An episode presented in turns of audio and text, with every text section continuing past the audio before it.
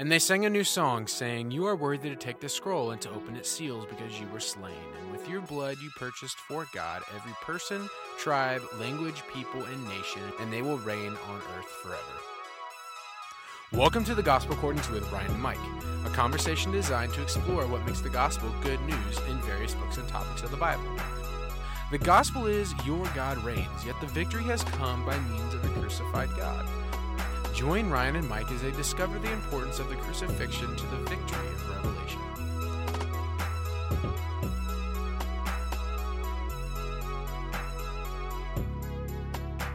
All right, Ryan. So we are working our way through the text now. And in chapter one, we saw this powerful vision of the Son of Man as this true human, this royal priest who has conquered and is about to unfold the purposes of God. And then in chapters two through three, we we surveyed these dispatches to the churches and and and talked about our calling as the royal priesthood and our charge to conquer in the midst of this war.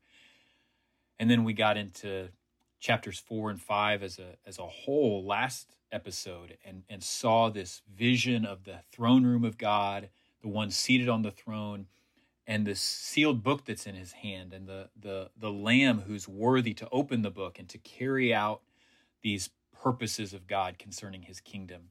We want to come back and talk about the the the Lamb today and look at Him a little bit more closely and and the one who's worthy of so much worship. So why don't you give us a forecast for what we're going to look at in our study today? Yeah, so we're going to go to chapter 5 and I want to ask the question why did Jesus die? Mm. Why did Jesus die? You know, whenever you ask most Christians, why did Jesus die? What is our rote answer that we give to that, Mike?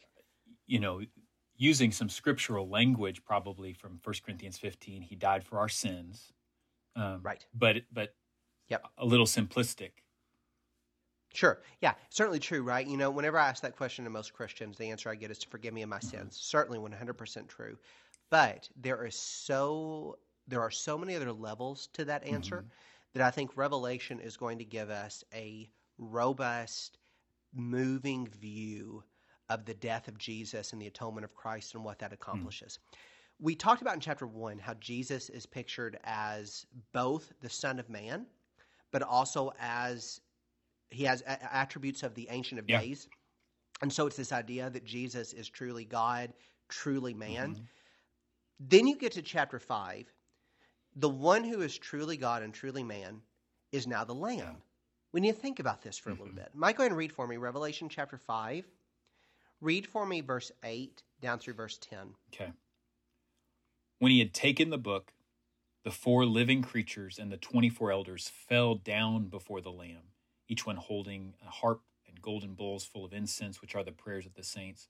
And they sang a new song, saying, Worthy are you to take the book and to break its seals for you were slain, and you purchased for God with your blood men from every tribe and tongue and people and nation. You have made them a kingdom and priests to our God, and they will reign upon the earth. So, this is where we've talked about before reading Revelation as the culmination, as like the end game of what's going on in the scriptures before is really, really, really important to understanding the death of Jesus. In Revelation chapter 5, you have the, land come, the Lamb coming forward, and he is the only one who's worthy to open the seals of the scroll. And it's because he is the Lamb who has been slain for the people. Mm-hmm. But what exactly does that mean? In this wonderful doxology, a statement of praise coming in verse 9, we read that they sang a new song saying, Worthy are you to take the scroll and to open its seals. Why is he worthy? For you were slain, and by your blood you ransomed people for God. Yes. Okay, let's think through this phrase. You were slain, mm-hmm. and by your blood you ransomed people for God. What Old Testament echoes do you hear in that, Mike? Most most notably Passover for sure. Exactly. Yeah. In Exodus chapter 12, God tells Israel that he is about to redeem his people from Egyptian bondage and deliver them unto the promised land by the hand of Moses. But before this happens, God is going to execute judgment on Egypt for her idolatry and for her enslaving powers and everything else wicked that Egypt has done. God is going to execute judgment on Egypt. But he promises any house that is covered in the blood of the Lamb, he will pass over, and his judgment will not befall them, but rather they will then be redeemed. They are going to be delivered. They are going to be saved from Egypt and brought out unto the land of God, all by the blood of the Lamb. It's no surprise then. What time of year does Jesus die? It's Passover. What meal was Jesus taking whenever he instituted the Lord's Supper? It was the Passover. The Passover. I do think that the, the this greatest Old Testament event, or at least the most prominent Old Testament event for understanding the crucifixion of Jesus, is without question the Passover. Absolutely. What's interesting to me about the Passover is Passover is not at what we would call the forgiveness of Right, sins. There is nothing, nothing, nothing. What's in Exodus 12 about the forgiveness of sins? Nothing. Nothing, right? We need to be emphatic about this. I think this is a point that's often missed. As you go through Passover in Exodus 12, there is again nothing that is said about the forgiveness of sins. It's not until you get to Sinai that God is going to then tell the people, Cleanse yourselves, I'm coming among you. Mm-hmm. Then you have sacrifices, Day of Atonement. And then the Day of Atonement becomes really the memorial around which God will cleanse the people of their sins throughout the history of Israel. Mm-hmm. That's when forgiveness of sins takes Yeah. place, but it's not at Passover. But as you go through the New Testament, the death of Jesus is most connected to not the Day of Atonement. Yes, there's certainly allusions to it in Hebrews 8 through Yeah. 10, but more prominently to Passover. Mm-hmm. So then we need to talk about Passover. What was the purpose of Passover? Rescuing Israel from slavery, oppressive slavery. Exactly. Yes, exactly. You had God's chosen offspring, the nation of Israel, that had been enslaved in Egypt for 430 mm-hmm. years. God remembers his promise to Abraham. He hears the cries of the people, and he then raises up a deliverer who will redeem them from Egyptian bondage. Mm-hmm. God then, through the blood of the Passover lamb, through his arm and through his outstretched arm and through his great hand, he will redeem his people from bondage. Passover and Exodus then are all about deliverance from captivity. Absolutely. They are all about salvation from bondage. Mm-hmm. From our enemies. They are all about, exactly, they're all about redemption from the enslaving mm-hmm. powers. The question then, that whenever you get to the New Testament is why is the death of Jesus likened to the Passover? How is it that at the cross, the blood of the Lamb is redeeming and delivering and rescuing? What are the powers that are behind this? Yeah. Sin, powers of death, powers of, of the accuser or the adversary. Exactly, right? This comes, I think, most prominently in Romans 5 and mm-hmm. 6, is where you just get shouts of this over and over, where the true Son of Man, Romans mm-hmm. 5, has come to redeem his people. Romans 6, baptism's likened to a new Exodus, all by the blood of a lamb. What's interesting as you work through that is we are not delivered from the powers of Egypt, but we are delivered from the powers of sin and from the powers of mm-hmm. death. That's what the blood of the Lamb is accomplishing. Here, as you work through Revelation, is what you're going to see many times over. The wrath of God is going to be revealed. Mm-hmm. God's righteous judgment is going to be revealed against Satan, against the powers of evil, and against everything wicked. But God promises, as He is righteously judging wickedness and sin and evil for all of its enslaving, horrid effects that it has had on His good creation, He promises that He will redeem His people. Mm-hmm. His people will not befall His judgment. His people will be saved as He cl- purifies and cleanses out and judges everything wicked from creation. Mm-hmm. And who is going to be redeemed? The followers of the Lamb. Those who were covered in Yeah. the blood of the mm-hmm. Lamb. This is not a surprise as you get to Revelation 5. If you even look back to Revelation chapter 1, we see an early mention of this same power. Read for me, Mike, Revelation chapter 1, verse 4. Let's go down through verse 7. John to the seven churches that are in Asia, grace to you and peace from him who is and who was and who is to come, and from the seven spirits who are before his throne, and from Jesus Messiah, the faithful witness, the firstborn of the dead, and the ruler of the kings of the earth, to him who loves us and released us from our sins by his blood.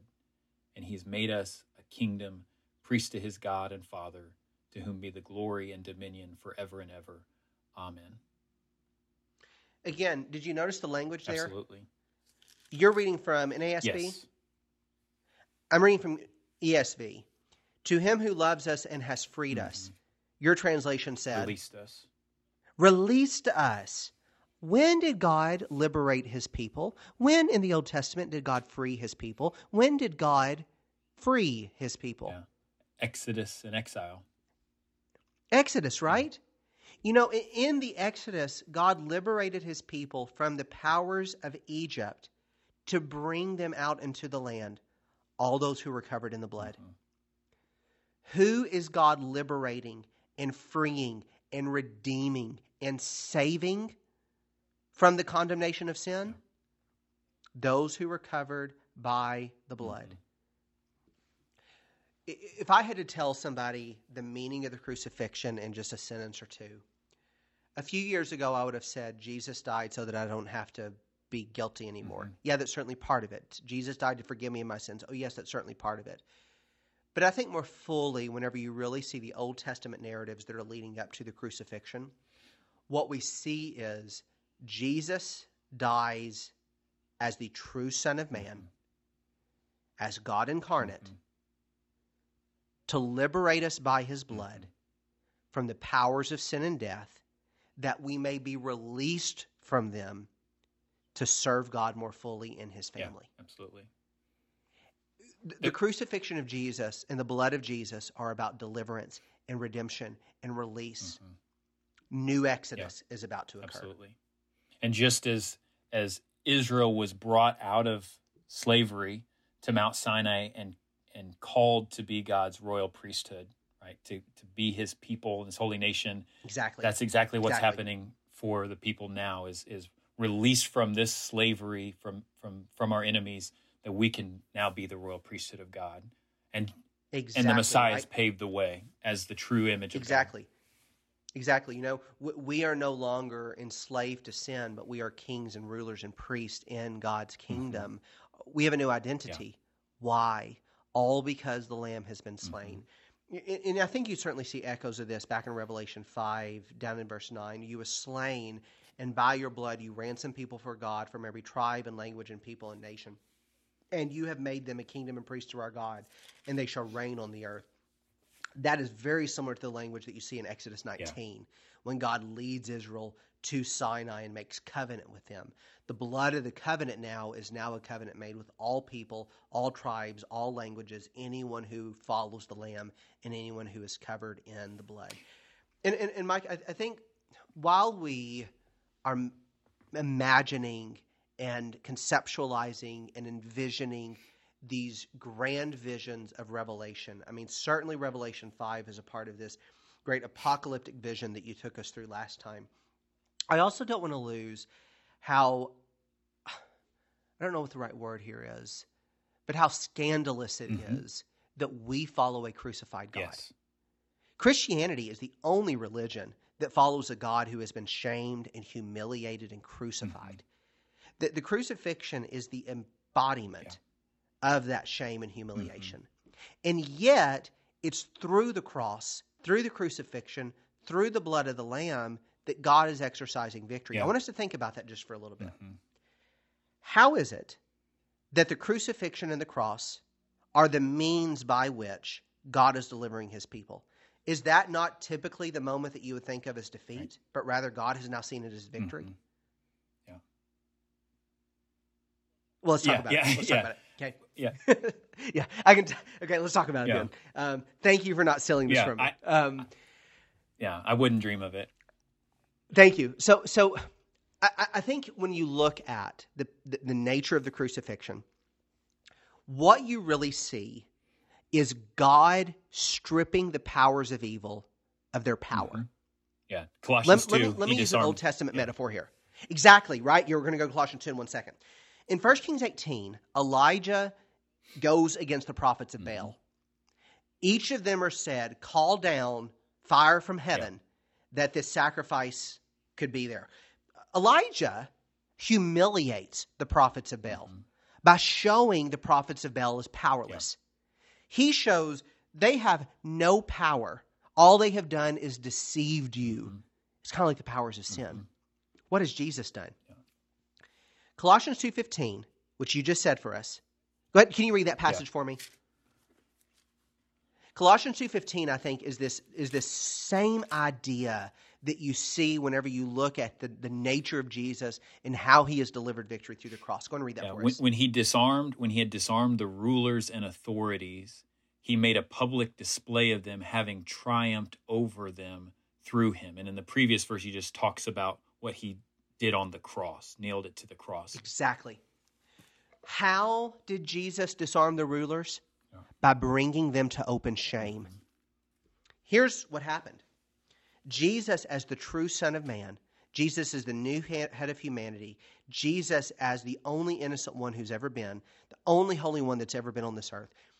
Jesus comes to this earth, and what do the powers of sin do to him? They're very worse. The powers of sin humiliate him. The powers of sin shame him. The powers of sin murder him in the most unimaginable way possible. Mm-hmm. If you want to see what sin does with goodness and with righteousness and holiness, mm-hmm. you look to the cross of Christ. Now, I want you to stop and think through that for a second.